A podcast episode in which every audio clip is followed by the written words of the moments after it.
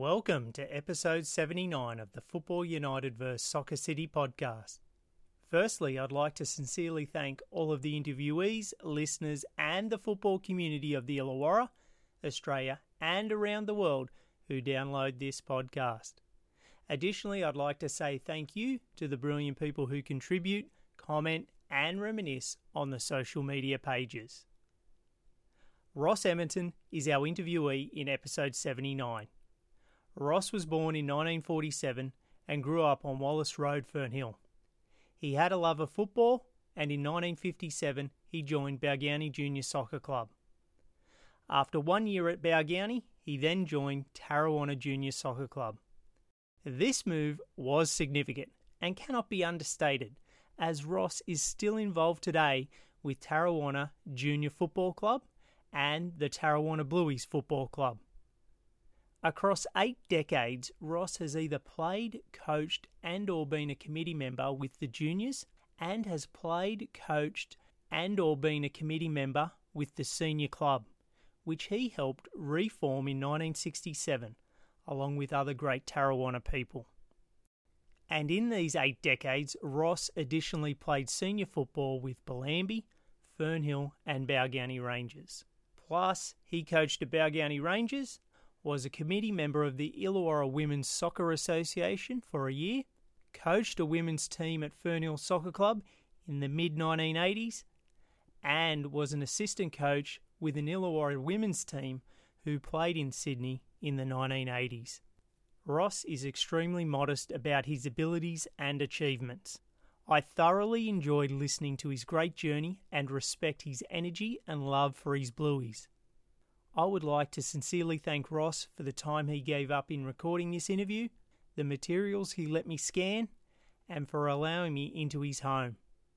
Please enjoy episode 79.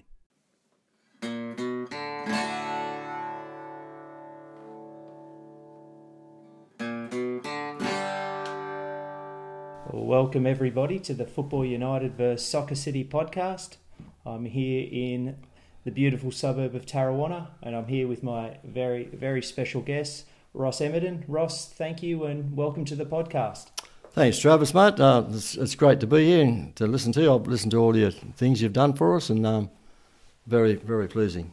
So we'll get straight into your football journey. You've been in a game quite a long time and achieved quite a lot. You were born in 1947. Where did you grow up, and what was your first memory of football? Yeah, well, I haven't left Tarrawanna. I'm born in Wallace Road, Tarrawanna, Fernhill it's probably called, and I haven't really left. I've just moved around a little bit. I've been married once or twice type of thing.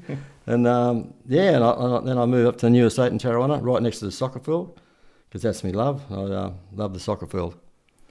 And when you're growing up in the area here in the 50s, what's your first memory of soccer that comes to mind? Well, I started playing under 10s with Balgownie.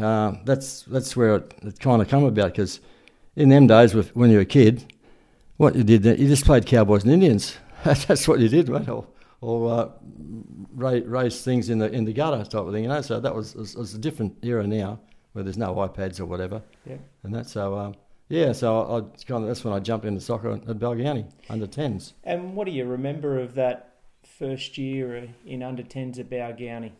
Because that would have been that was 57, and that would have been, I think, one of the first 1 or 2 years of Balgownie's the juniors starting as an official club. So what do you recall of that year? Yeah, well, the best thing them years as a Balgownie was when you had a gala day.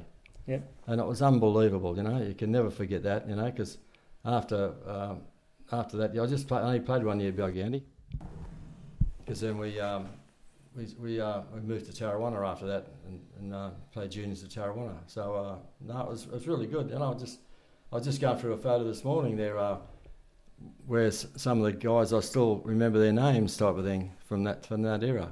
Yeah, so who were some of the players or coaches that you played with in that year? Yeah, well, one of the guys was Terry Waterman. Yep. His dad was the coach. I forget the other coach's name. And there's Dennis Keenan. There was a Kevin March, goalkeeper. Yeah. You know, Kevin, everyone knows Kevin. There's a referee now, that type of thing. So, yeah, just Eddie Crowe. So, yeah, it's incredible how you can... You remember them, and they all kind of grew up in Tarrawanna too, all them people. In that first year at Balgownie, from my reading of you as a player, you're more of an attacking player. What position did you play in that first year? Can you recall? Well, I think I've always played up front, striking. Yeah. I've always played up there. I was all right, I suppose. I was just average, you know. But yeah, so. I don't think I've ever played at defence, just up front. And like you said, you had that 1 year with Balgownie, and you enjoyed the gala days. And then in 1958, Tarrawanna Junior Soccer Club started, and you joined their under-12 team. So from what you remember, was that just a matter of, I live in Tarrawanna, and now that they've got a team, I'm joining it? Yeah, that's right, but it was under 10s. Okay. Because I think when I was at Balgownie, it was under 10s, but I was only 9. Ah, okay. And that's how, and in them days, you played in odds. Okay. You know, 10s, 12s, 14s, yep. Like that type of thing. So, yeah, so it was under 10s at Tarrawanna. I can't really remember who the coach was at all, but... And as the listeners wouldn't have seen the picture that you showed me, the Balgownie at that time were playing in the black and white quarters for shirts and the white shorts. So when you joined Tarrawanna in those in the late 50s there in the junior soccer club, what was their playing strip? What was their shirt? Yeah, well, theirs was blue with a V. Ah, white V, yeah. A white V, yeah, type of thing, yeah. So, so I've got a picture in the garage of Mickey Johnson when he played, and yep. His mum kept it for him, and there's a little picture out there on the blue on the white V. And what are your recollections, because you played junior football or junior soccer there from 58 to 65 with Tarrawanna Junior Soccer Club. So what do you recall about those years? Some of your teammates and some of the memories of games or trophies won? Yeah, it's really hard because I'm an old fart now. So it's really hard going back with the juniors, but the most important one I remember is in... when we won the grand final in under-18s.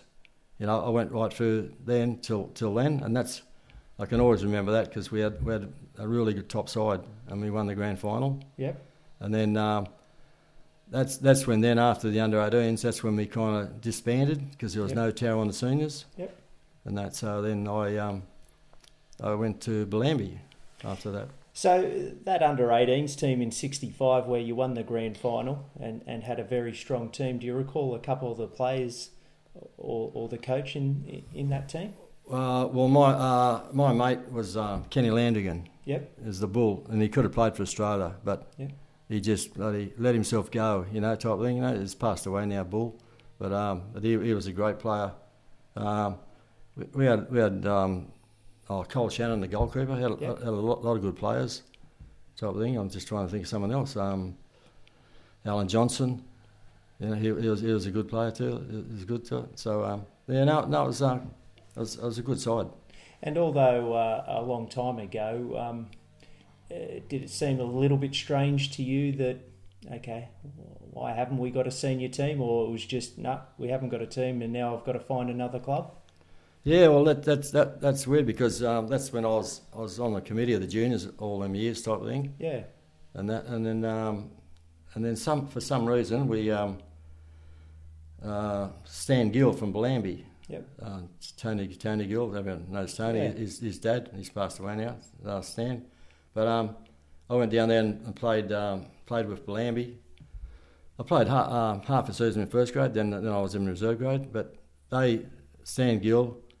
And with the help of the Bull, Kenny Landrigan and David Poole and a few others from the committee at Tarra, we formed a senior club and played over the school ground. So that's how we come about getting our senior team going. So that year in Bellambi, like they were in the the old Premier League, which was the first division, and they were a strong club at that time. In like you said, it was, I think it was 66. So it was, you know, the likes of Robert Banks and some of those guys, were they coming through at that point when you joined them? Yeah, they were a great side. They were a great side, and like Tony Gill, yeah, Fritzy Hebben is not with us no more. People like that, Graham Cram, the goalkeeper. Yeah, you know, they were the top side. So was it although you only had 1 year there and you played a bit of first grade, how did you take to senior football? Because at the time it was a strong league. You'd come out of under 18, so as a young striker, did you find it hard against the men, or you just worked your ass off and did what you had to do? Yeah, well, I as I say, I worked my ass off for sure, mate. There's, and the training was good, and yeah, it's hard to say, you know, but with the 18 side was good, and you get competitive, you know, type thing. So then when I moved to play the league like that, it was, yeah, I know, it was kind of different, I suppose. Yep. You know, but then it got us full, because they were in the first division league. There's no Premier League. They were first division, and then when Tarrawanna started, they were in second division. So I come back, and it was a lot easier. Yeah. Type of thing. So and we had a pretty good, not a bad side. Was it during that 66 season that you're playing with Bellambi, that was that when you were talking to a couple of blokes? You mentioned a couple of blokes before, Ken Landrigan, Stan Gill. Did you sort of have talks during the year about them and say, well, why can't we start a senior club? Is that what happened during the year, or was it at the end of the year that you thought stuff? No, it was probably me at the end of the year. We started doing that type of thing. I think I might be mistaken, but I don't know if I'm getting confused a little bit, because I remember somewhere along the line I had a kind of year with Fernhill. Okay. I don't know if it was before Bellambi or after Bellambi now. Yeah, I just can't remember that, because I remember Phil Murphy. Yeah. Phil Murphy was a great mate of mine, because I've got two scrapbooks that Murphy did all the time and that. So and somehow I played down there. I just can't remember when and how, what it was now, you know, but yeah, he could score a goal like yourself. Yeah, yeah, no, he was good. Ian Macon, yeah, another bloke down there, you know. So I remember I just had 1 year there, but I don't know if it's before Bellambi or after Bellambi. Now that's the only thing I've kind of misunderstood. But obviously, you'd had a thought in your mind, and others agreed with you, and you thought, we need to, you know, bring back Tarrawanna Soccer Club. So. Yeah. Obviously, you were a younger bloke at that point in time, so you're probably early 20s. So quite unusual for a bloke in his early 20s to reform a soccer club and do all those sort of steps with, I guess, the old IDSA and the district and whatnot. So was it a hard task? Yeah, putting that all together. It was. We had a couple of good people on the junior committee. Okay. And that, you know, and that kind of helped us out along, yeah. And with the hand, with Dave Poole and Kenny Landrigan, you know, they and there's, I just can't remember some of the names that Johnny Corwell, yep, guys like that, John Lawson, you know, they're not with us no more, but guys like that, they were on the junior committee, and they had kids playing in the juniors. Well, they come help the senior committee, so they could see that, you know, there's a group of young people here in Tarrawanna need a senior club. They're going to come through. Yeah. Let's create it. Yeah, that's right too. Yeah, so that's how we kind of got it started, and we're at Tarrawanna School.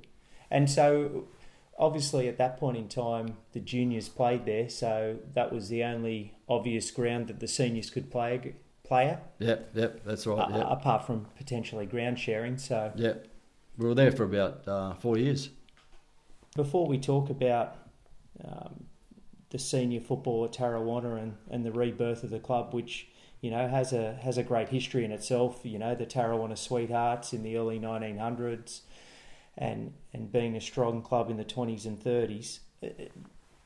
When you were growing up as a young boy and then as a teenager, can you talk us through other senior clubs that you would go and watch, or other football that you're watching at the time? Well, after, when I must have been about 18 or something, or 17, 18, I'd go and watch South Coast United. Yep. And we'd go there every week. Yep. Every home game they played there. We'd probably sneak around the back, sneak in. But because I always remember going and watch them win the grand final in Sydney. Oh, wow. They won 4-0. In 63, yeah. Yeah, they won that, and Dennis Patterson. So it was unreal. So did you have a...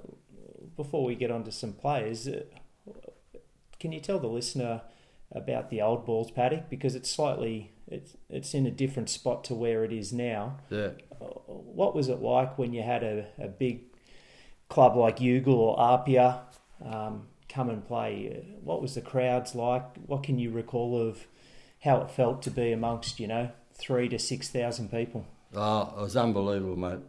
Unbelievable. I remember once there, we used to have long hair, and there was a picture in the Mercury with four young blokes at the back, and I was one of them. Come in the Mercury, I still got the picture, but we lived for it because it was unbelievable, and the soccer was great. The crowds were good, and I remember not only for South Coast, but like Bellambi played big games out there in the State Cup. Tarrawanna played a grand final out there against Fig Tree. Wow. And them days, so. No, it was unbelievable. And yourself, favourite South Coast United players that sort of, even though you'd go and watch the games, did you have a couple of blokes that you really liked or enjoyed watching, or even opposition players? Well, Jimmy Kelly was brilliant. Yeah. Graham Barnett. Yeah. Graham Barnett was great. Dennis Patterson played there. Yeah. Barry Salisbury. Yeah. Pat Woods. Yeah. But was guys like that, they were exceptional. Like I said before, big clubs like Yougle, Apia, that had some big players. So, could you believe the sort of the away support that would come with them, and the Baumgartners? And well, I was just going to mention Baumgartner. He was freaking brilliant. Yeah, and what made him a great player? Like, you've seen him live, and I've only read reports. Yeah. So why was he such a quality player? Just on the ball. Yeah. He can do anything. Yep. There was another, I don't know, Paul McGarry. Ron McGarry, the striker? Yeah, I don't know if he played with South Coast or he played with Balgownie. He played with South Coast United and Balgownie. Because that Balgownie used to go and be a ball boy sometimes. Okay. And he'd take a penalty and you'd aim the foot one way, but the ball would go the other way. Wow. And I've always I was trying to teach the kids to do that, But and there was a goalkeeper I loved played out there. I just forget his name. He was brilliant. Yeah, he played for a Sydney George team. Ramage, Wilf Billington. No, he played for another Sydney team. Oh, I forget he was a hero. I forget his name now. Pity, but so different players you see. That's unreal. Because at that time. It wouldn't be stretching the truth to say that the Sydney League, which South Coast United and Balgownie and Corrimal and Woonona were all a part of at different stages, that it was probably the top tier of football in Australia at that point. Victoria could probably lay claim to that a little bit. So you were watching the best of the best players, weren't you?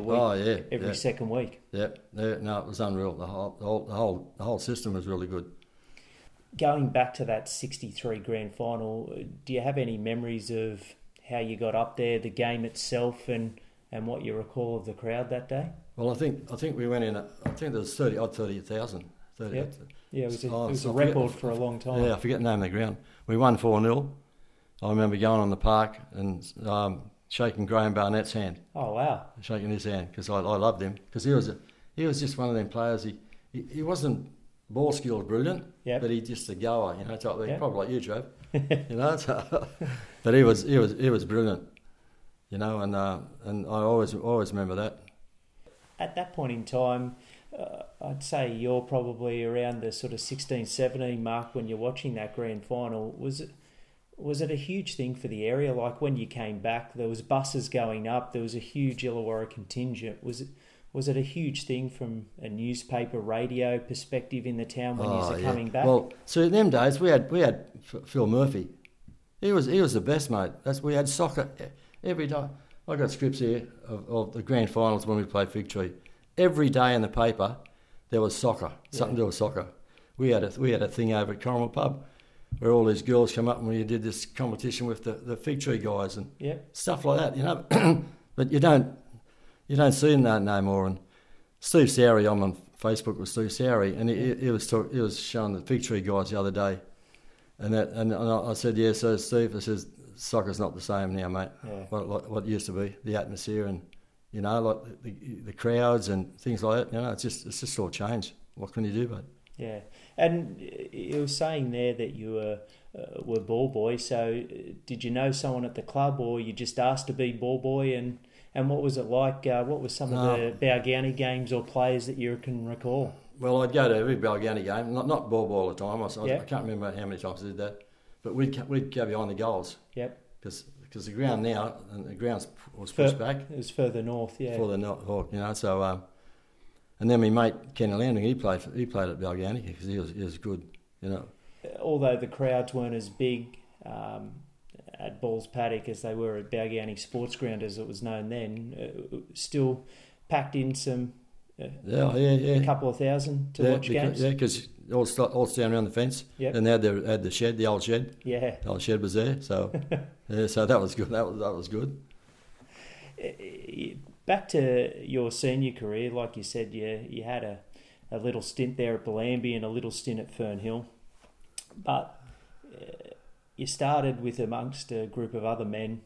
And probably women as well, the Tarrawanna Senior Club back in 67. Do you recall those 67, 68, those early years, what it was like to then go out into the field at Tarrawanna Public School grounds? And then what was it like being back there in the senior colours? Oh, it was unreal, mate. Unreal. I always remember that because I remember one of the years, I can't remember which year it was, I scored 38 goals that year type of thing, so... I never did it after that. That was about it. And and then just at the same time too, it was hard there because people had just come in and you didn't charge enough, you know. Yep. And we used to have the old pie cart. Yep. The old pie cart there and sell pies. They were beautiful. And we had two brawls over the couple of years. Wow. Oh, it was pretty bad. We had to get the cops. That was, I won't mention names who they were. But so. And yourself, like you said before, You'd played there with Bellambi and Fernhill in the first division. You come back to second division, it was a bit easier. So obviously you're a humble bloke and very modest, but you obviously had a bit of talent. If you're scoring 38 goals, regardless if it's second division, you obviously could find the net. Was there a couple of other plays in those early years that you can recall playing with? Well, again, the bull, Ken Landrigan, he was brilliant. So tell us about Ken and what were his qualities as a player and what position did he play? Well, he was my best mate because I lived in Wallace Street and he lived two doors up. Yeah. In Wallace Street. That's how we used to play soccer in his front yard all the time, type of thing. So when we were young, and then he was just brilliant on the ball, and he played probably inside left mainly, type of thing, and he set me up on that. But he kind of. I don't know. He could have went further, but he didn't. You know, I think when we got older, we got on the booze and things like that. But he was a great bloke and a great player. Both of you had a love for Tarrawanna amongst some other blokes as well. But so in a sense, he probably gave up a bit of ambition by coming back and being part of Tarrawanna. Yeah. Well, he played in the 18s. That's right. Then. I don't know, he was at Balgownie for a while too, so he was playing in first division over there. And that. In those early years, I think there was the first coach in 67 was Albert Gigliato. Yeah, that's him. Was he just a local guy that wanted the position, or how did he come about to? Yeah, well, see, coach? In them days we didn't. Like, we kind of trained over the park at opposite Tarrawanna School, just in the afternoon or something. Yep. We didn't really do much. Just had a game or something, you know. Albert just kind of helped organise us all, you know, type of thing. So, and so in '68, Jim Cropper took over the first first grade coaching role. So Jim just didn't do coaching as well. He helped on the committee and was part of the ground. So what sort of bloke was Jim? Oh, he was a legend. Yep. Because his son Johnny Cropper still involved in soccer and that, and John played for Tara, and then Colin did as well. And Colin lives down Nara, and he Jimmy, he was the organizer in when we moved to Balgownie after Tarrawanna. Yep. Because we got promoted. We got promoted to first division, so we had to go. We had Balgownie's ground for 3 years. Yep. And then during that third year, that's when Jimmy was at the Steelworks, and he organised us to rebuild at Tarrawanna up here. Wow. Harrigan Street. So he was the main man, the catalyst. And so was that just a matter of, I guess, you guys on the committee, some of his players, he's coaching as well, you know, wearing a couple of different hats, thought, well, obviously it was a league requirement that once you got promoted that you couldn't play at Tarrawanna Public School, so you ground shared at Balgownie Sports Ground. Right. But was it then just decided, well, we need our own ground? And so, that's how it all come about. And we had a pretty good committee then too, so that made it easier. So was it did someone donate the land where? Well, it's BHB. So they. Yeah, we just had a.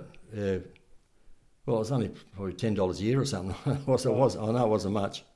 And we had the Hudson boys. They were on the committee. Yeah. Stephen and Dan and that. So so that kind of kicked it off. And I remember being up there 3:30 in the morning, working up the ground, and I think I lost my marriage over it actually. So we're talking sort of a period there, because I think it was 75 that it was open, but it was a period of 3 to 4 years in the early 70s until 75 that it was open. So are we practically talking that you had to start from scratch, that you're pretty much clearing the land, levelling it, and then, you know, building a couple of like change rooms and stuff like that? Is that what it was? Oh, yeah, it was a nightmare. You know, waiting a sec, you know, because I just lived up there. It's just, I don't know, but in the end, it was all worth it, type thing, I suppose, you know. But we had good guys like the Hudson boys and. Had good people to help run it. Yeah, and a local identity, Ack Wilton. He did all the groundwork or something for the grading on that sort of thing. But earthworks and stuff. Because he did a lot of work at Balgownie and a couple other different things around the Wollongong area for other. Yeah, Ack was good. Back onto the field, you know, Tarrawanna did have early success, and I think it was in '68. There was a Robertson State Cup, which was an under-21s competition. Yep. I guess like a junior state cup now, but just for under-21s. So Tarrawanna won that. Yep. And it's only in its second year of reformation. So what do you remember of that? Because it's a very big achievement for a new club. Yeah. Well, we played that at Woonona. Okay. Out there, we played the grand final out there. Wow. I think we won 5-2 or something like that. But no, we had a good side then. And you played in that game? Yeah, I played. I was with Johnny Galbraith. We were sharing on the wing. Yep. But then in the second half, I played the first half. The second half, I ended up playing at the back because someone got hurt. Yep. So I played it. Obviously, there was great people involved at the club. But having an early victory like that, do you think that spurred everyone on and brought more success? That we've won a state trophy here, so you know, we must be doing something right, and it feels good. Yeah. No, I did. That's brought the club together. It was really good. In '68 as well, you know, reserve grade were league champions and grand final winners. So obviously, even in the second division, you know, results were coming and there was a sort of, like you said, a great feel at the club, but clearly there was some talented players as well, because you don't win trophies unless you've got people that can play. Yeah. The second division at the time, I guess it was a hard division to get out of. There were still some good teams. So what do you remember about 1970 because he's won promotion under Ron Burns, but he's also won the first and second grand finals, and that's the year he scored 38 goals. So talk us through. Yeah, well, that's I couldn't. Doogie Burns, a great bloke, yep.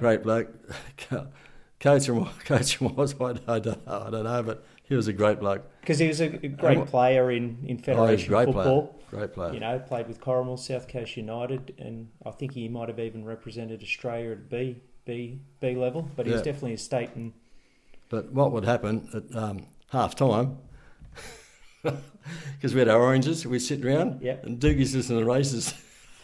He had bets on the races. It was mad. I can always remember it, half time of all the games. But we were just good enough, had a good side to win it anyway. So do you remember a couple of those players from that season? Yeah, Alan Johnson was in that. The Bull was there, of course. Yeah, and yourself, you obviously scored 38 goals that year. Was it just a matter of sometimes you have those years where obviously you could score goals, but this year in particular, every ink you touched turned to goal? I'd get set up. I'd score mostly with my head. Yep. You know, so that's where it was good. The good value was, you know. And with the ball playing there, he'd get the ball to me, put it over. So he kind of made me, and that. So and no, we had a good side. Had a good side. And both grades, did well. Won grand finals. Is that the 1970? Was that the grand? Do you recall the grand final in that promotion year? The one we beat Helensburgh? Yeah, possibly. 4-3, yeah. Beat Helensburgh, I remember that. Beat Helensburgh 4-3. I can't remember what the reserve grade won. And so at that point in time, as a club, is there a particular watering hole or sponsor that you'd go back to after games? Probably Balgownie Hotel. Okay. Balgownie Hotel. So it was a pretty big celebration? Oh, yeah. Would have been. We've had a few of them. But when you're talking about Ron Doogie Burns, although he was listening to the races, it must give you a bit of a buzz because you would have watched him when you were growing up, and some of the other guys as well. So when you have a coach that has, I guess, the credentials as a player, does that help and does that give you a bit of confidence? Oh yeah, for sure, yeah. No, he was a good. He played right wing, I think. He was a good player. In 1971, Ronnie Burns then stepped down. Was there a reason that he left the club? Because Bill Harley took over as first grade coach when he went into the first division, the top tier.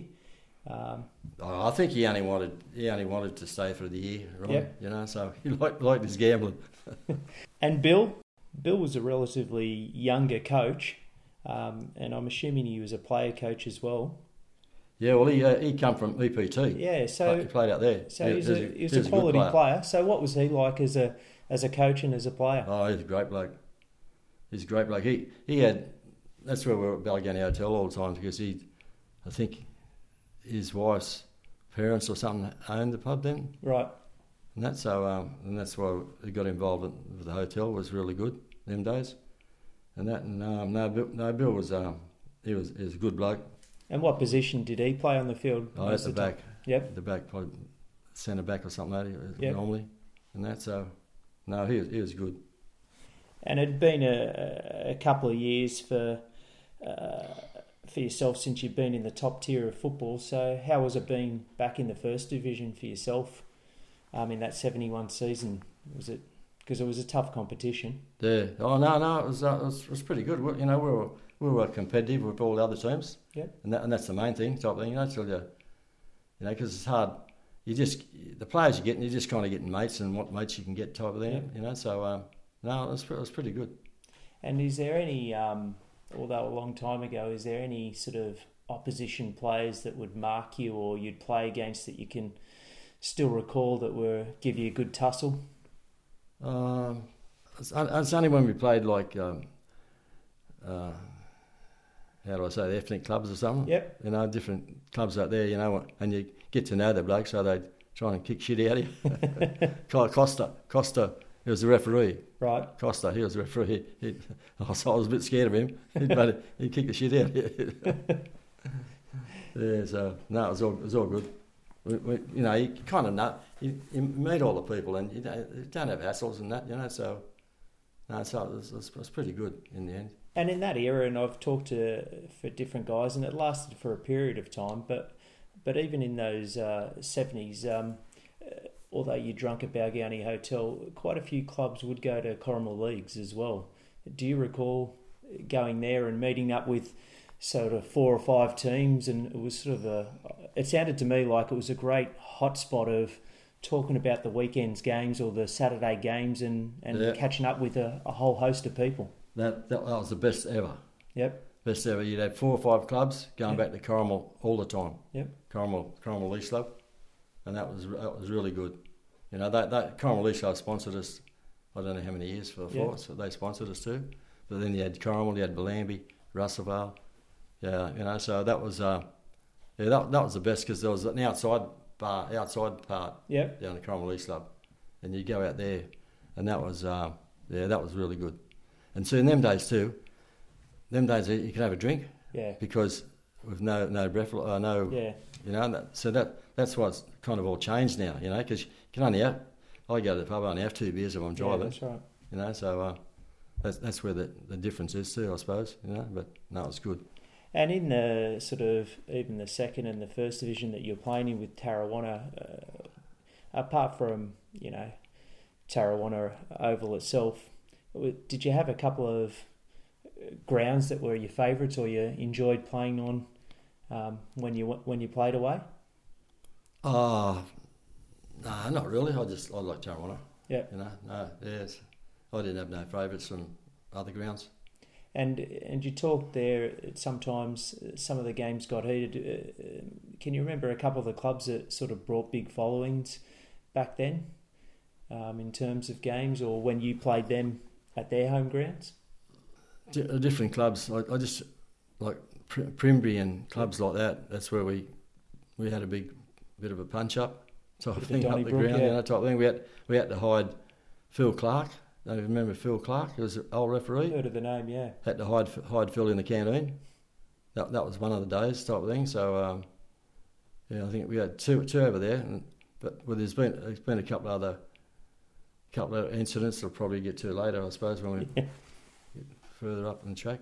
So, you're there in the first division playing at Balgownie Sports Ground and in between this, and we will talk about it later on. You know, you were doing a couple of other things while you're doing this, but you're playing in first grade, you're on the committee, you're also working on the ground. There's a lot of, I guess, energy there. You're obviously still working. Can you look back on it now and go, where the hell did I get all this energy from and time to sort of create a club, create a ground with the other guys? Can you believe what you then achieved in that sort of late 60s, early 70s? Well, I know what you mean. Yeah, that's right. I did. I was probably a bit of an idiot. Probably did too much, I suppose. Yep. You know, when I was my first marriage, I didn't help. Yep. You know, things like that. But you know, I suppose I just love Tarrawanna. I'm still there after 60 years.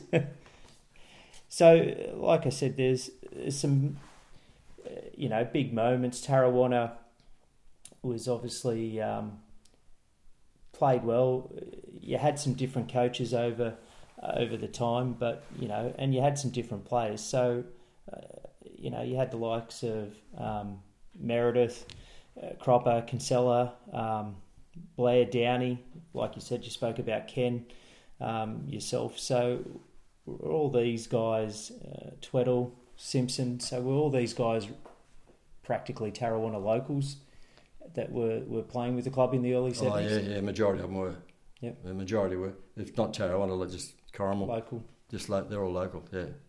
It wasn't until we got into the other league, a little bit down the track, that we got kids from like Gordon Millers and things like that. Yeah. You know, and then Les Sheedy's from Unanderra and people like that, you know, so...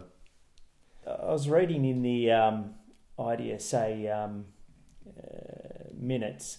And then I think it was even in your anniversary book as well that in 73 Tarrawanna changed their shorts from white to royal blue. So initially you were like the junior club that would just have white socks, white shorts, and then the blue blue shirts with the white V. Yep. And so I guess I think a lot of that, I don't know, a lot might have to do with the washing. Okay. Because with the whites, it was a nightmare after one game in the mud and all that type of thing. So so I think it might have had a bit to do with that. And some of the coaches over the years, there's some different names there that you had the likes of Tony Hancock's, Steve Hudson. So what were some of these guys like? Yeah, well, Tony Hancock's a great bloke. Yeah, it's good. Yeah, I remember at my place when I was in Angel Street, we'd go and play table tennis once a week. we three or four of the boys and Tony and that we played table tennis. Something I heard you wouldn't do it out. But, no. And then Hudson was he helped run the club. He was brilliant. Yep. Him and his brother and his old man too, Jack Hudson. His old man helped too. So he was secretary. Because as you would have seen over many decades, it's usually with local sporting clubs of not just soccer. It's groups of families, and mates that and volunteers that run these clubs, isn't it? Yeah, that's right. Yep. No, that's for sure, mate.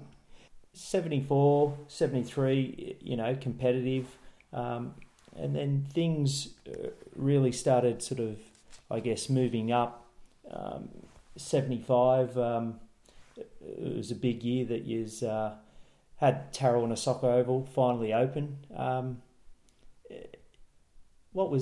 Can you recall what the day was like with the first game there, the sort of official opening? Is it still sticking your memory a little bit? No, I'm too old.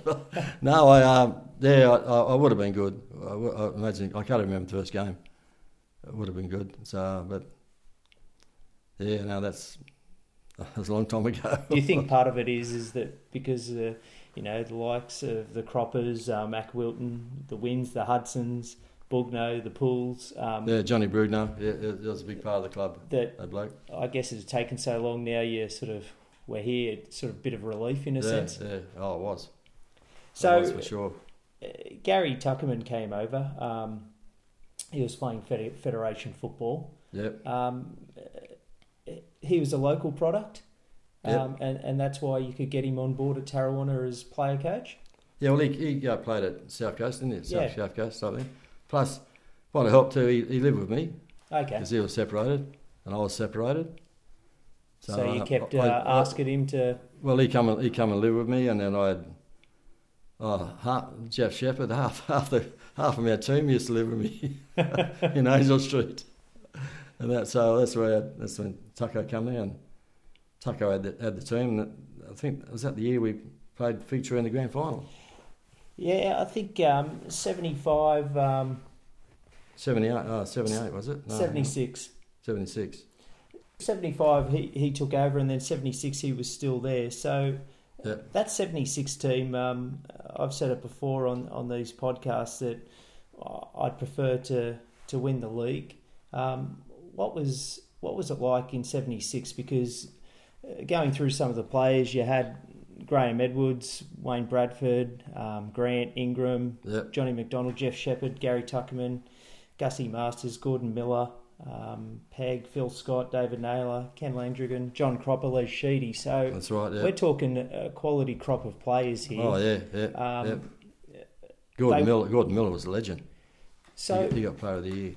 So what was that year like? Because in the space of 10 years, you guys have created a club, got promoted, and are now top of the pops. So it must have been a fantastic feeling for many of you guys to... Oh, I was unreal too, because every one of them guys would come back for a drink after the game. Yep. Today now, we're lucky to get 5 back. Yep. And they get bloody paid. It's unbelievable. They were great blokes. talk about Gordon Miller, because that year he was First Division Player of the Year. What position did he play, and what was his strengths as a footballer? Yeah, more of a midfield. Yeah. We how we got Gordon, we they used at Woonona, they used to have a seven-a-side knockout type of thing. Yep. And then and he went out there. He just carved him. He just carved it up. We killed it. We won that. I think we won that too. And then he played for us. I don't know if he's only played one or two years because everyone wanted him. Yep. And that's how, you couldn't, if you can get money somewhere else or a bit of money, so he had to go there. But we still keep in touch with him. He's a good bloke, lives in Sydney. Okay. And, he's a good bloke and a great player and a character. We'd go on trips away with him. He's like an idiot. Because I've interviewed John Cropper, I've interviewed Gussie Masters. Dave.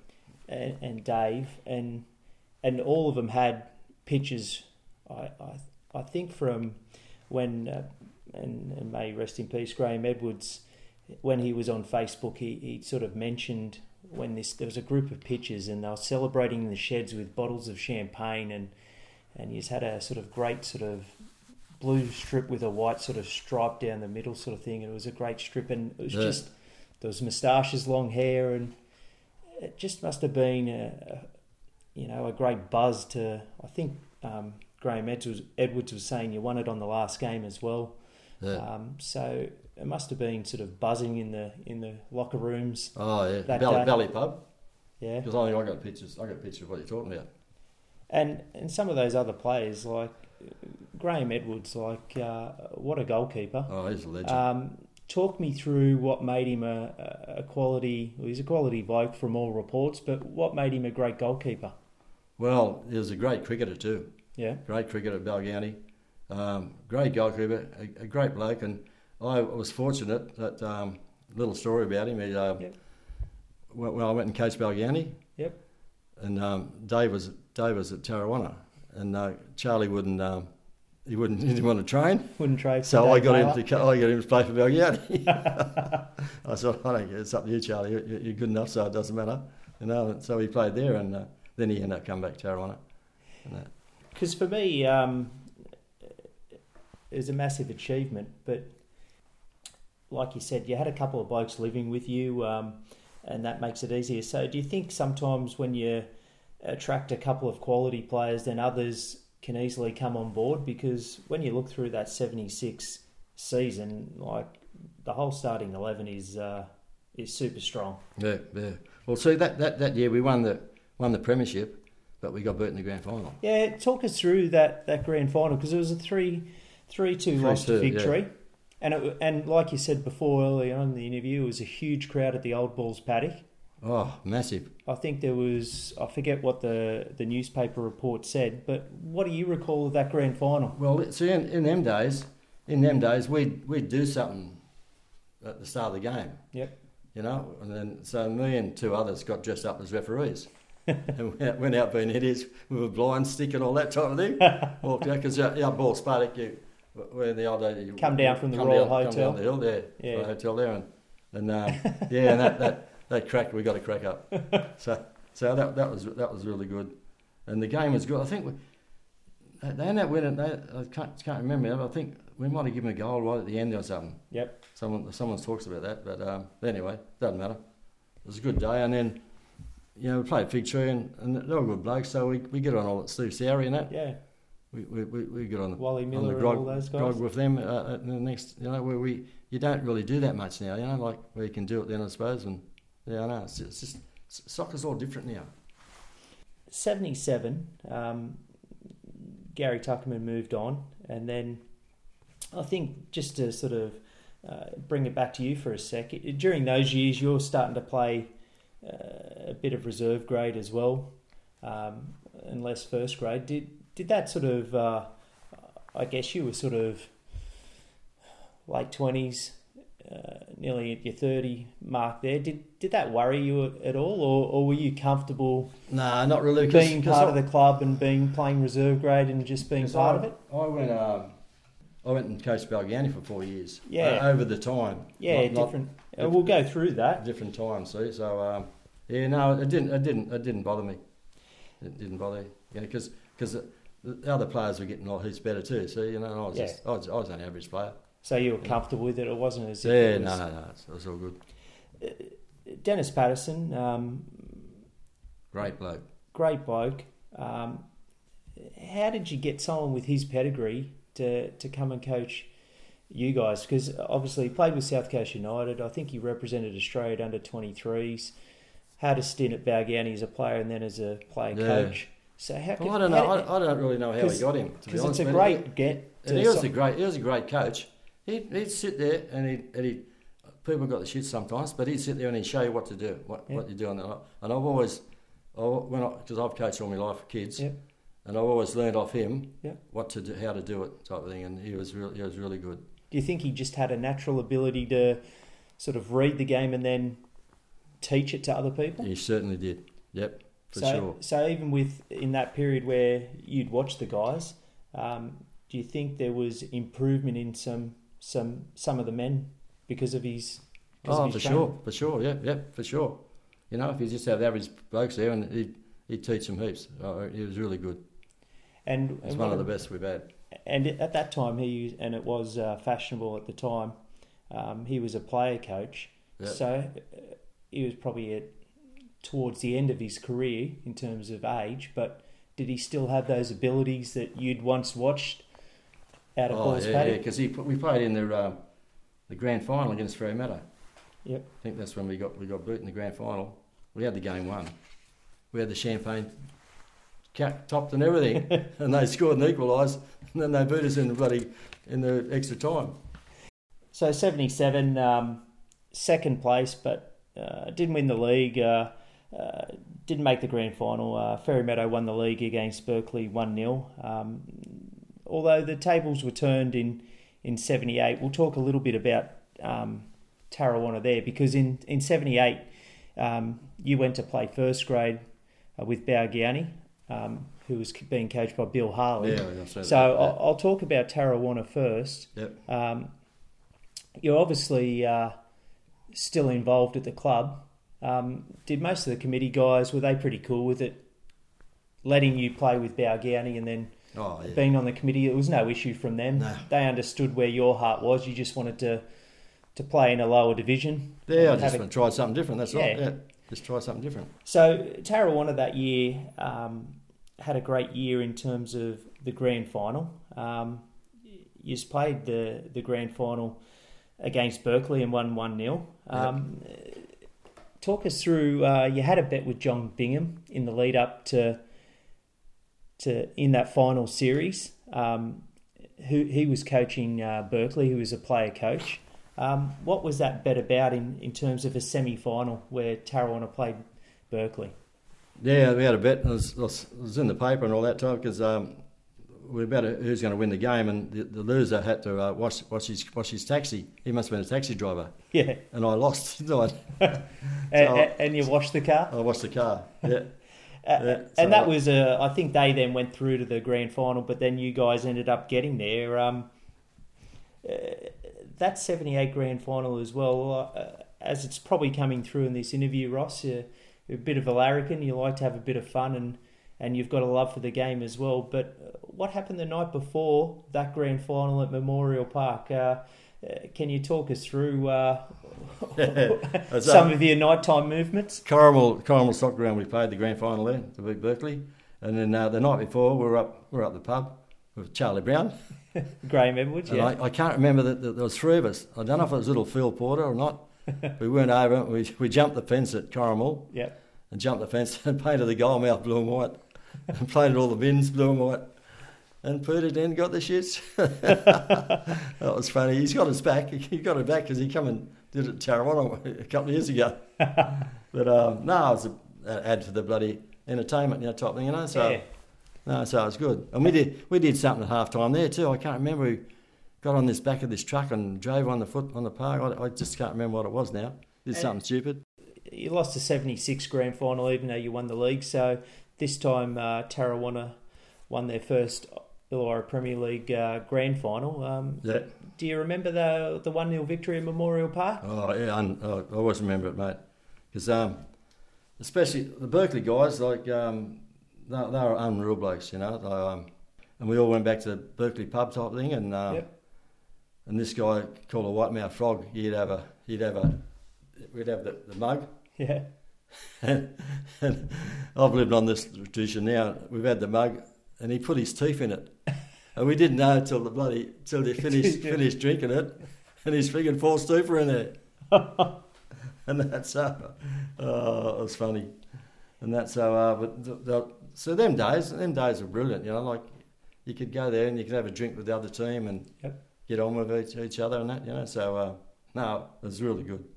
And you've had a few grand finals in different places. So Memorial Park is, you know, a ground steeped in history with Corrimal Rangers. But do you think, I guess, the acoustics, the way the old Balls Paddock was set up, was a better ground for grand finals than, say, Memorial Park? No, not really. Corrimal, we had 3,000 there. Yep. It was unbelievable, you know, like the crowds there, and like, they could still have one there now because you go to Wynn Stadium, cost a fortune to get in type thing, and atmosphere is not as good as a community ground. That's right. It's unreal there, Corrimal. And that's so it's good. And going back to you playing then at in the old First Division, which was the second tier, because in 1977 it changed to Premier League. So Balgownie, you were playing in first grade. I think it was the second division under Bill Harley. So you played 21 games, you scored 20 goals and 7 Player of the Year points. So what do you recall of that year with Balgownie and having Bill as your coach again? To be honest, I can't really recall much. I can't really remember that much about that. You know, so it was a good being back with Bill.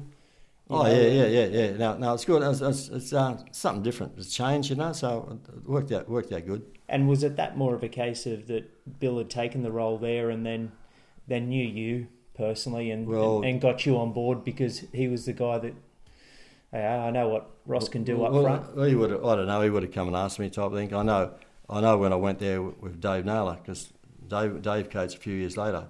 Yep. I went and had a play over there, but I was only kind of average. I wasn't brilliant, I don't think. As people would know on this podcast, you know, Balgownie were in the Federation, I think in 1975, and in 1976 changed their name to Wollongong City, but in 1976 came back into the old second division.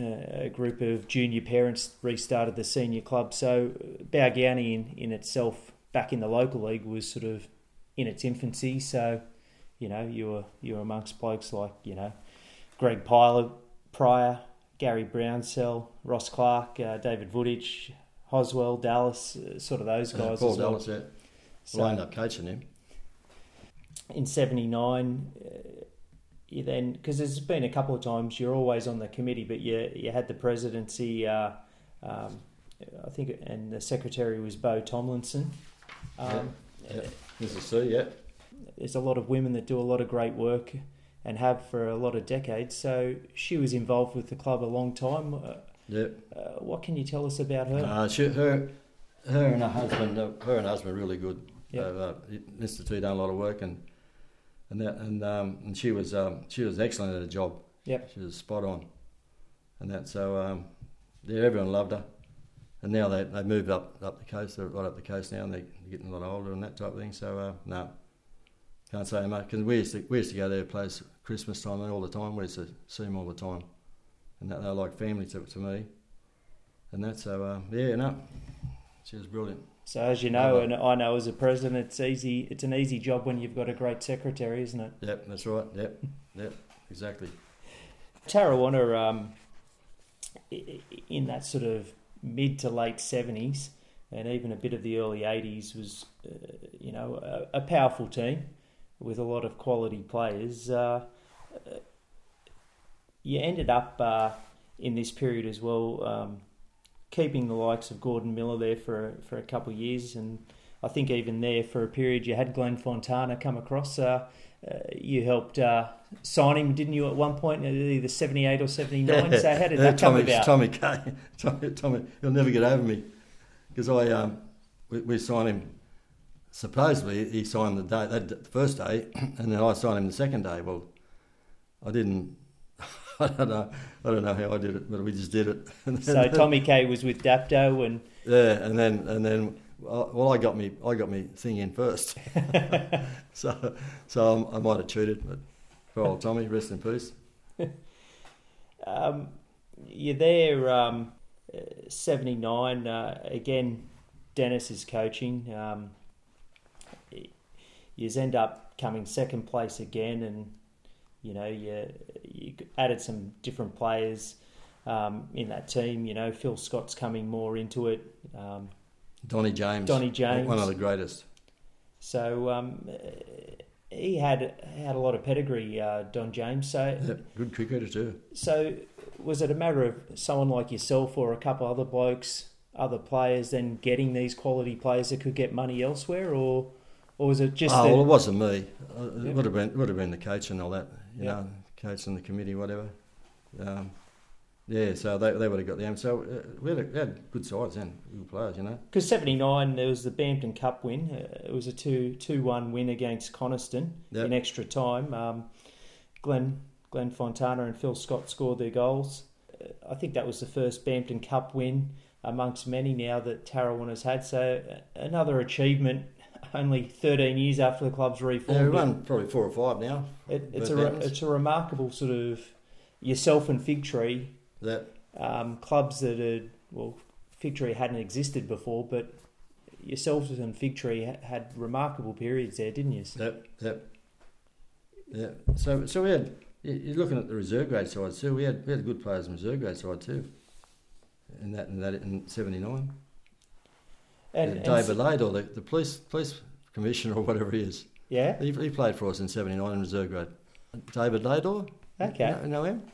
He's one of the bosses in the police. Oh, wow. Yeah.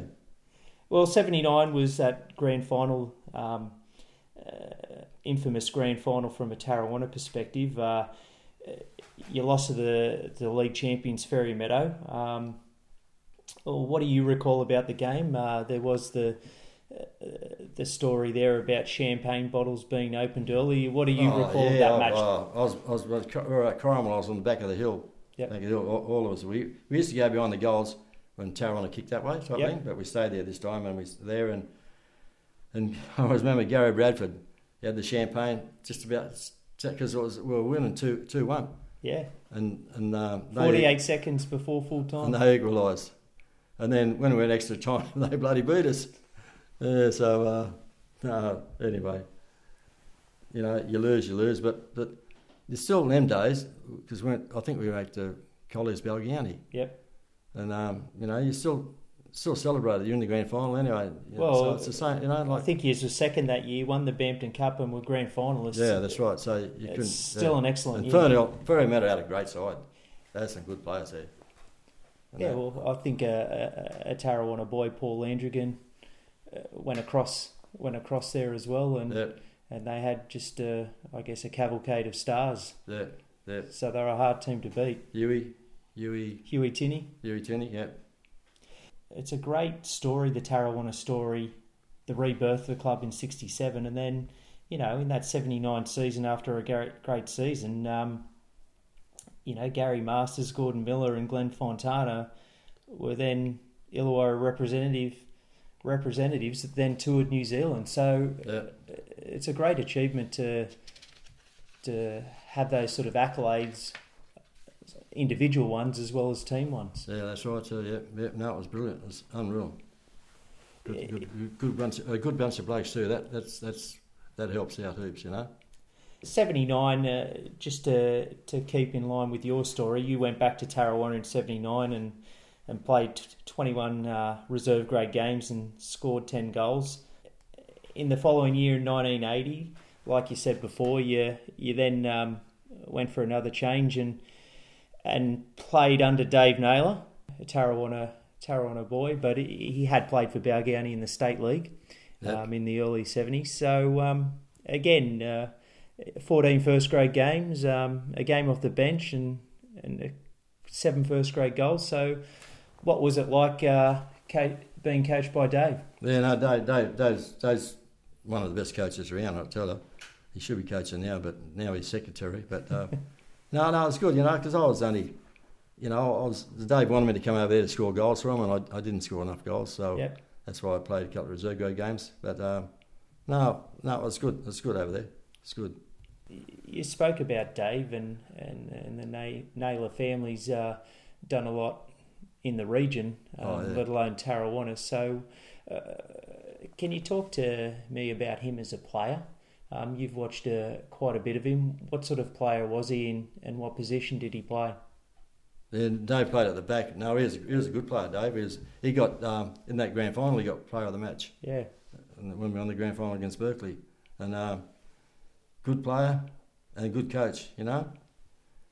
He's a bloody Manchester United supporter, so he talks a lot of shit. But no, it was good. And because you'd been there a couple of years before, there was the Rapley brothers at Balgownie, Jack Badeas, Gary Brownsell, Gino, Andrew Forte, Neely Grant, even a couple of Tarrawanna blokes like Dave, I'm assuming, played that year as well as coached, and Ricky McGoldrick. So, what was Balgownie like as a club in terms of playing on Balgownie and where they were at that point in time in the second division? Oh no, that was good. That was good. So good. Those names you just read out, they were all good bunch of blokes. Yep. You know, so. I enjoyed myself there. It was really good. So that's why eventually, I just forget the year it was. I went back and coached, and that's it was 81. It was the following year. So I think Dave might have then taken the role at Tarrawanna. So there was an opening at Balgownie. We'll talk about it near the end when we talk about what you've done in the women's game and what you've done with juniors. But you coached a lot of junior soccer at this point. Had it been in your mind to coach at a senior level, or was the Balgownie committee saying to you, hey? No, I don't think so. I can't remember how it happened, really, you know. I know Dave asked me to go over there, and then I thought, oh, well, I'll give coaching a go because I've got a bunch of blokes here, you know, because you know, I'm at Tarrawanna, but I can do both. And I with the girls too, type thing. So,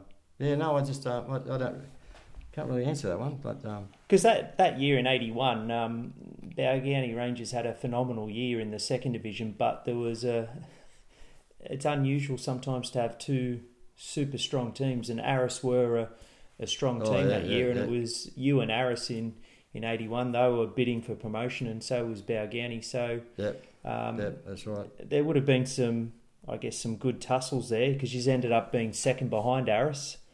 And he's only lost four times, and we're probably, I think, a couple of wins behind Arras. So, what do you remember of your first year of senior coaching? No, it's really good because we got. Did we get in the grand final that year? Yeah. Both grades got in there.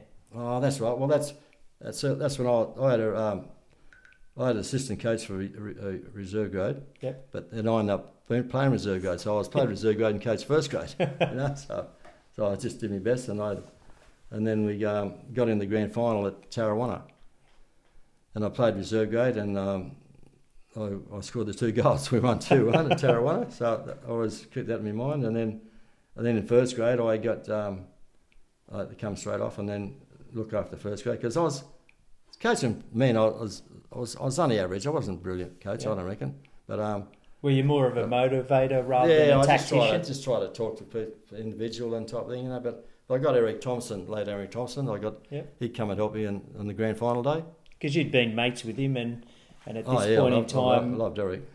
Because he at one point wanted you to go to university to play under him, and you did. Yeah, that's what he tried to. I went there for one training session, I think, and then Dave said, "Oh, no, come to Balgownie." So I went to Balgownie. So no, it was it was good. It worked out good.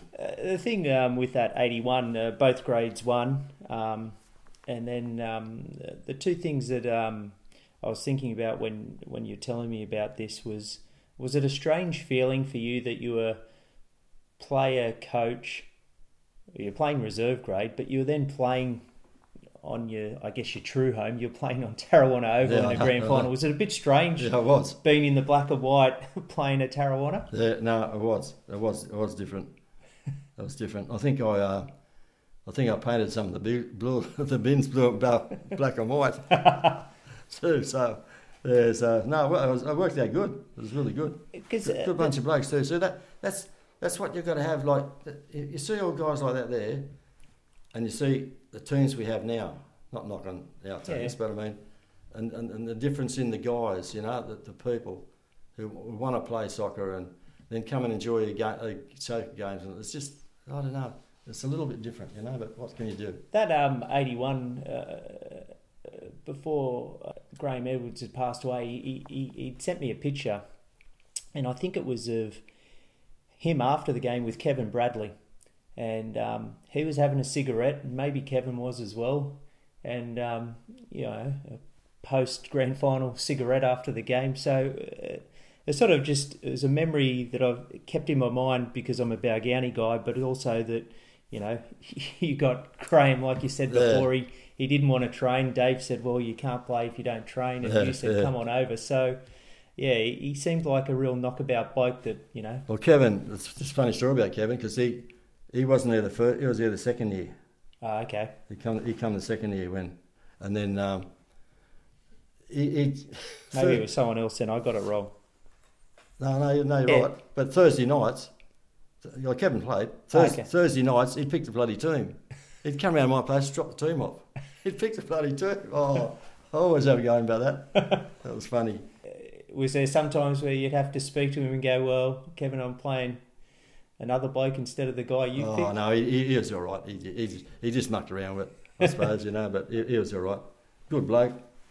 You then, in 82, you were then first grade coach again, and we got promoted, we being Balgownie Rangers, into the first division. And then ended up, I guess, in eighth spot and did reasonably well in a tougher division. Yeah. What I've always wanted to ask, and I guess in terms of Balgownie Rangers, we've had a couple of times there where we've looked like we were on a path of stability, and then for whatever reason, the coach gets changed and then changes the trajectory of the club. And it did a little bit here, like it did at the end of 91 when the committee decided to get rid of Eric Thompson. So can you talk to me about, it seemed like to me that you'd be the coach the following year in 83. I wanted to, because I wasn't chasing big money and all that. I had a good bunch of blokes. And eighth spot after bringing a second division team up. It was eighth, was it? I didn't think it was that high. But it was close. I know we won the last game. But there was only three, I won't mention names, there was only three on the committee. Right. Three on the committee, that's all it was. Them three, and them three. They give Dick Evans a job. Okay. Because that was the year. So that was out of the blue to you. You thought, in essence, you told them, I want to do 83. Yeah. Well, I kept all the blokes were playing again. Yep. Probably might have got a few more, but then... And then when they give me that, I went over with Eric to Tarrawanna, and four or five of the blokes come over to Tarrawanna. But did that they didn't do any bloody good that year anyway. But did that upset you that... Oh, it did, but I get over out of the blue that, you know... No. Did it put you off coaching a little bit? No, not really. No? Because I wasn't going to coach seniors again. Yep. But that wasn't the reason, but because I was finished there, so... I just stick with Tarrawanna and just I coach the juniors. I just love coaching juniors. Because there's a lot of things in life where you can go, what if? But could you see yourself staying there for a couple more years if you then did coach in 83? Probably only another year. Yep. Only another year, I think. You know, because I still want to help Tarrawanna out, and plus I would have had the girls team somewhere there too. Yeah. So you were doing a lot. Yeah.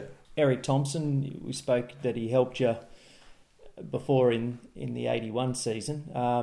So he was over at Tarrawanna after spending a successful period of time at university. Yeah. So what was Eric like? I know you've spoken on another one of my podcasts about him, but, you know, what was he like as a bloke and as a coach, and how did he go at Tarrawanna? Oh, well, as a bloke, he was brilliant. Yep. You know, I used to go around his place on Sunday mornings and that drink with him or something. And coach, he was a good coach. He knew what he was talking about. You know, he was a different type of person, and he'd always make sure he'd come back after games and talk to the guys and that. I couldn't think highly, you know, I'd think highly of him, you know. Because that year that he was coaching in 83, again, Bampton Cup winners, another success, although you know, didn't do well in the league. And also you had under Paul Wesley, with blokes like Graham Cook, Darryl Quirk, Craig Veeney, you had a good youth grade team. They were league champions and grand final winners. So yep. Tarrawanna's always had the ability to put their youth graders into first grade, firstly, but have a consistent stream of good young players. Well, see, that's where I can never work out why my belly doesn't do it. Somehow I can't do it because they. Like, I'm still trying to work it out. I know. It's just. We're starting to do it in the last few years. I talk to Sue Buckley about it all the time, you know, type of thing. We're getting there, but yeah, it's not consistent. Sue says we've got to do the fence first. During the 80s, there was times there where you're always on the committee, but you also were president at times. But then you weren't. So was it just a matter of someone would have a break and you'd be president for a year? There was no rhyme or reason to it? No, just everyone shares it around. Yep. You know, type thing. It's only just recently that Michael Dent's president now and he's been there for a while, you know. Yep. But, so it just shared around then. You then had after Eric, you had then former players like Gary Masters and Wayne Bradford as coaches. And that 80s, Tarrawanna were then, I guess, consistent.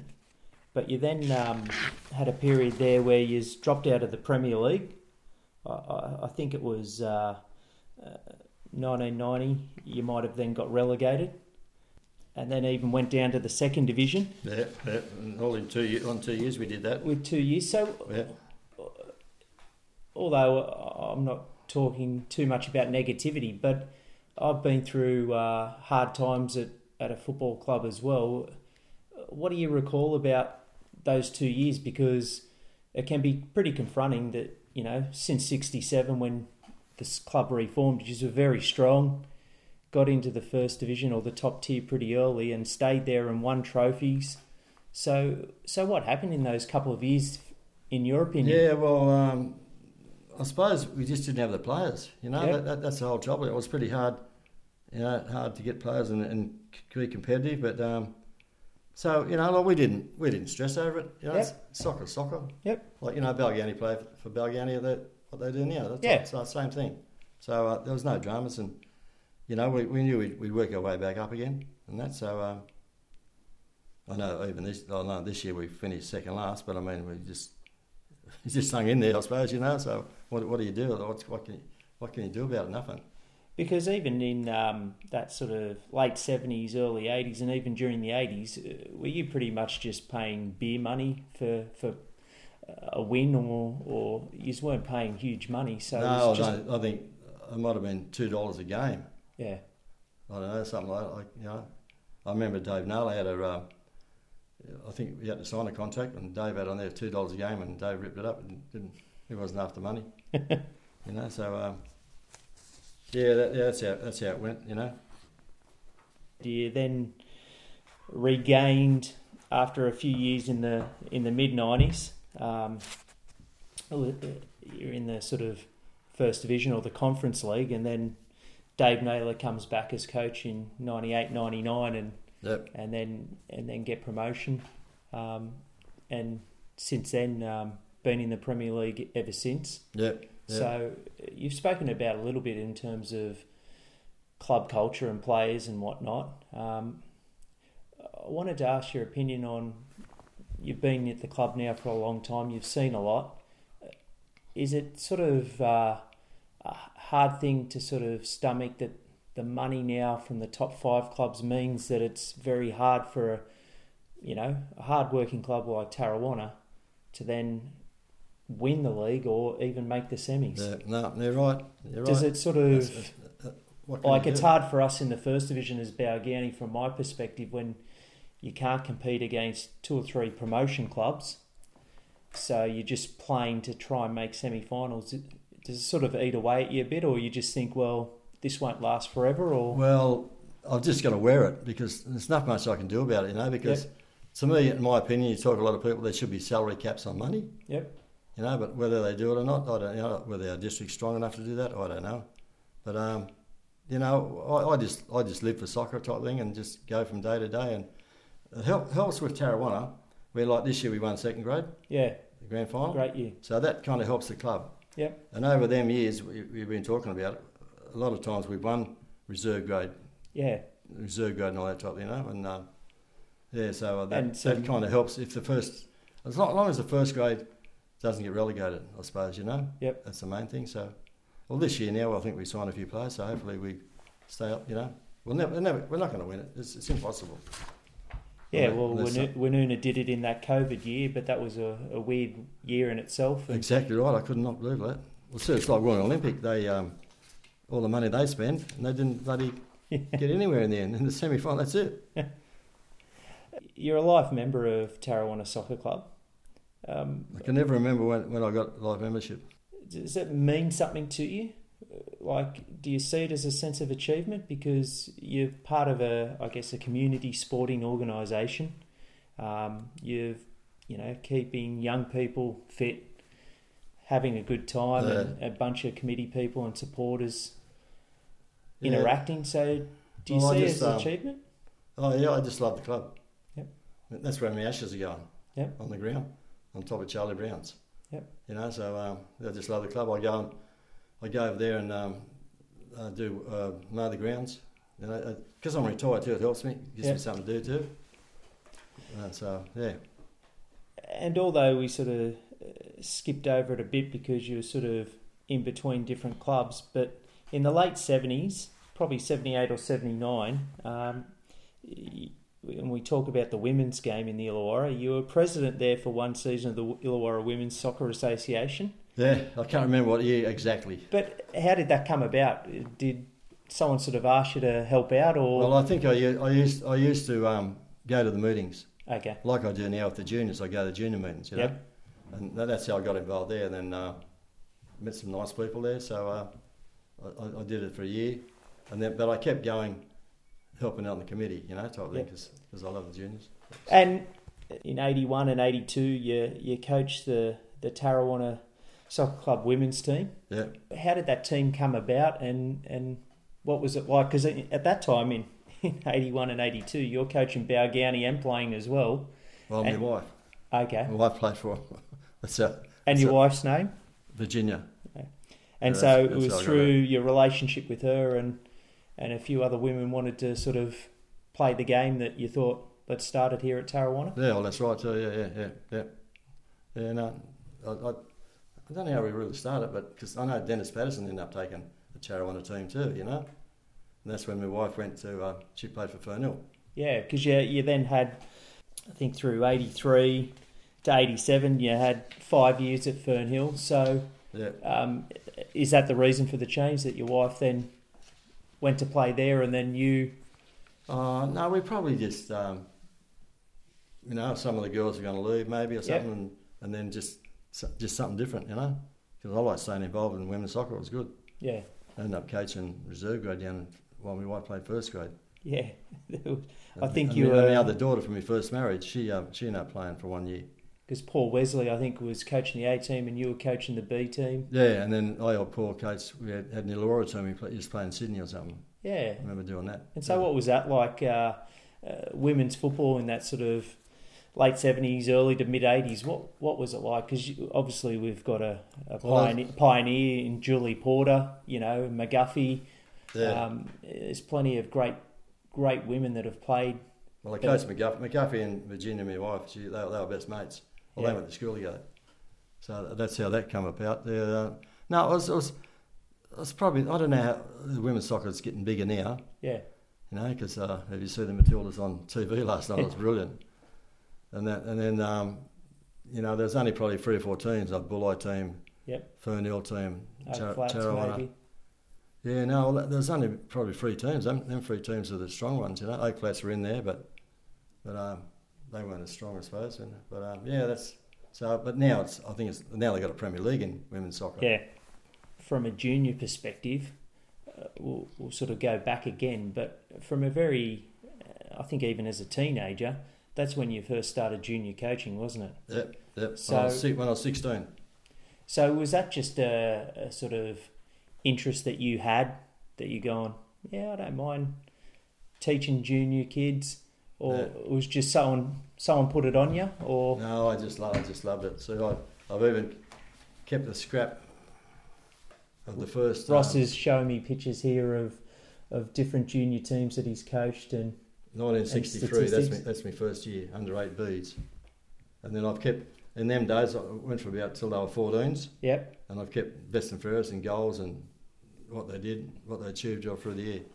So that's one lot I did, you know. And what's the sort of joy that you get out of coaching junior footballers? Oh, I loved it. I loved it. Because I now I've got my two grandkids. Yep. I've coached them in Tarrawanna, but now I've got them both. They're playing for the Wolves. Oh, wow. So I go and see them all the time now, and that's how it's good. And they're pretty good players too, under 11s and under 8s.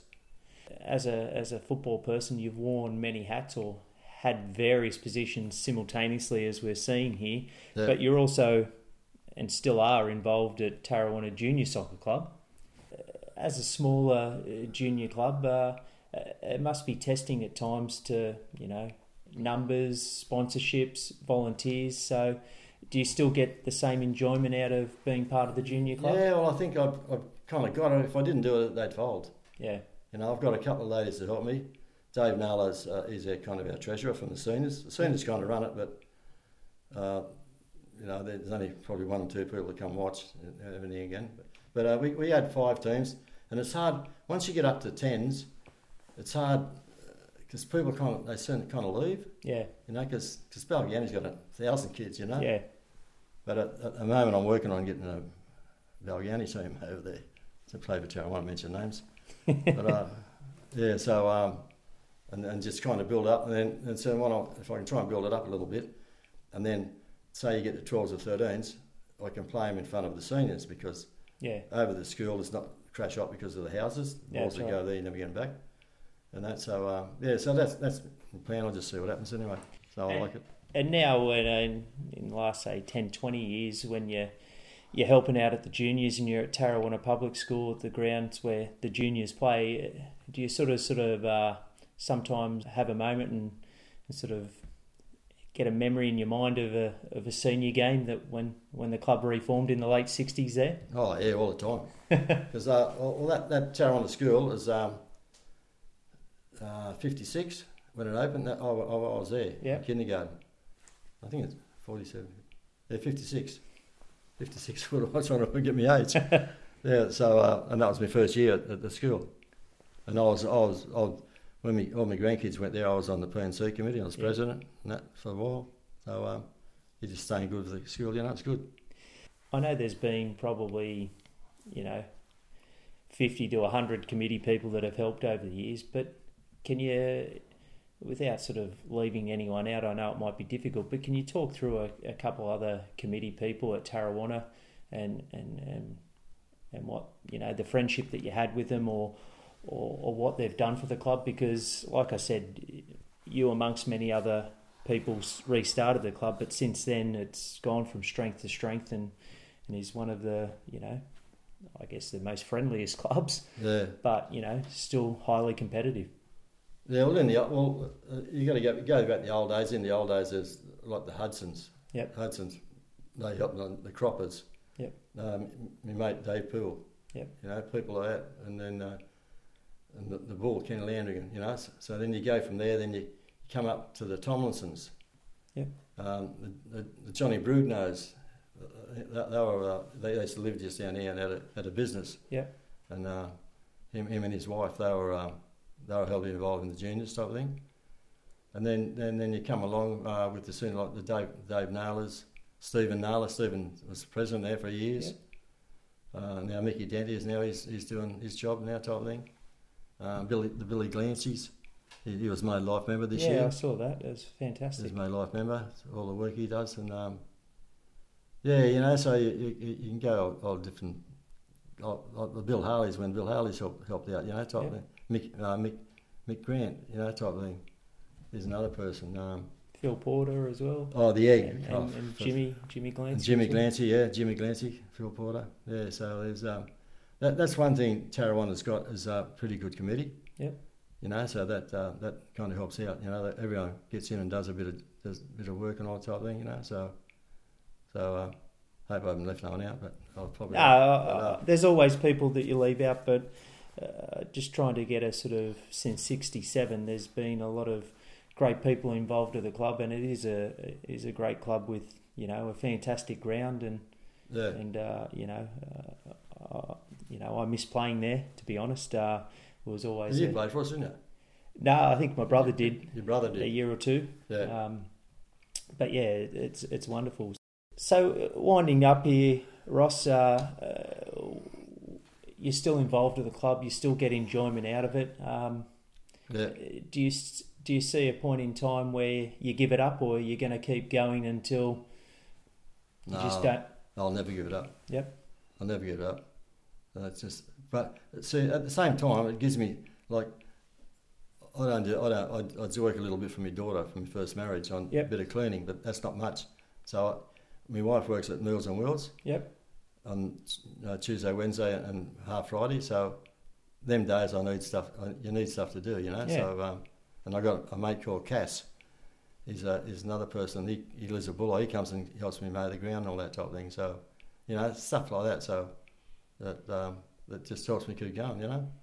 And although as a society, there's a lot more sort of things that are asked of sporting clubs, and whether it be from the district or the government, do you still enjoy being on the committee and seeing the team play and being involved? Yeah, yeah.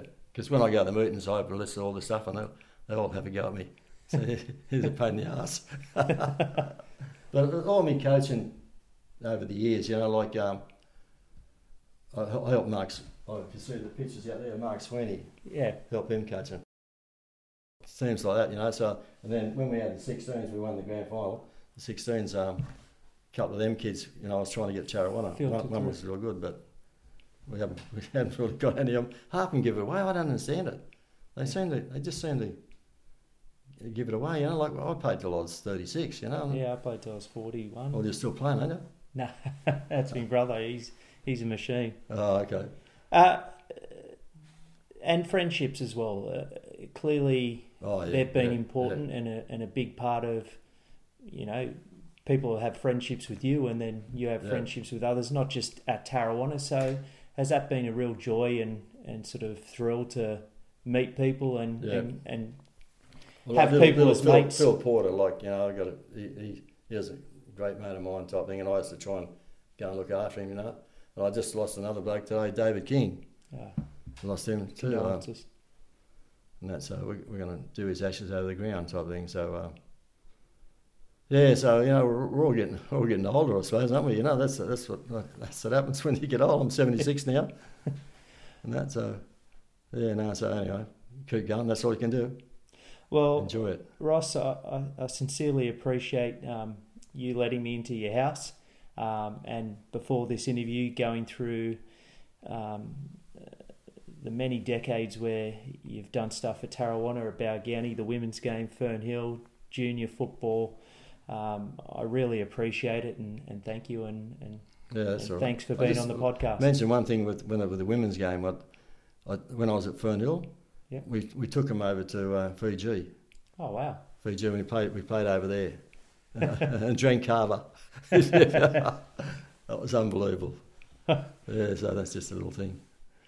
Well, like I said, sincerely appreciate and respect you letting me into your house and doing this work before and after and thank you very much for letting us record your memories and being on the podcast, Ross. Appreciate it. No, I appreciate it, mate. So you've done a great job, man. I don't know where all this information. You got more than I can get. Well, thanks, mate. Appreciate it. You're on the sun. Thank you.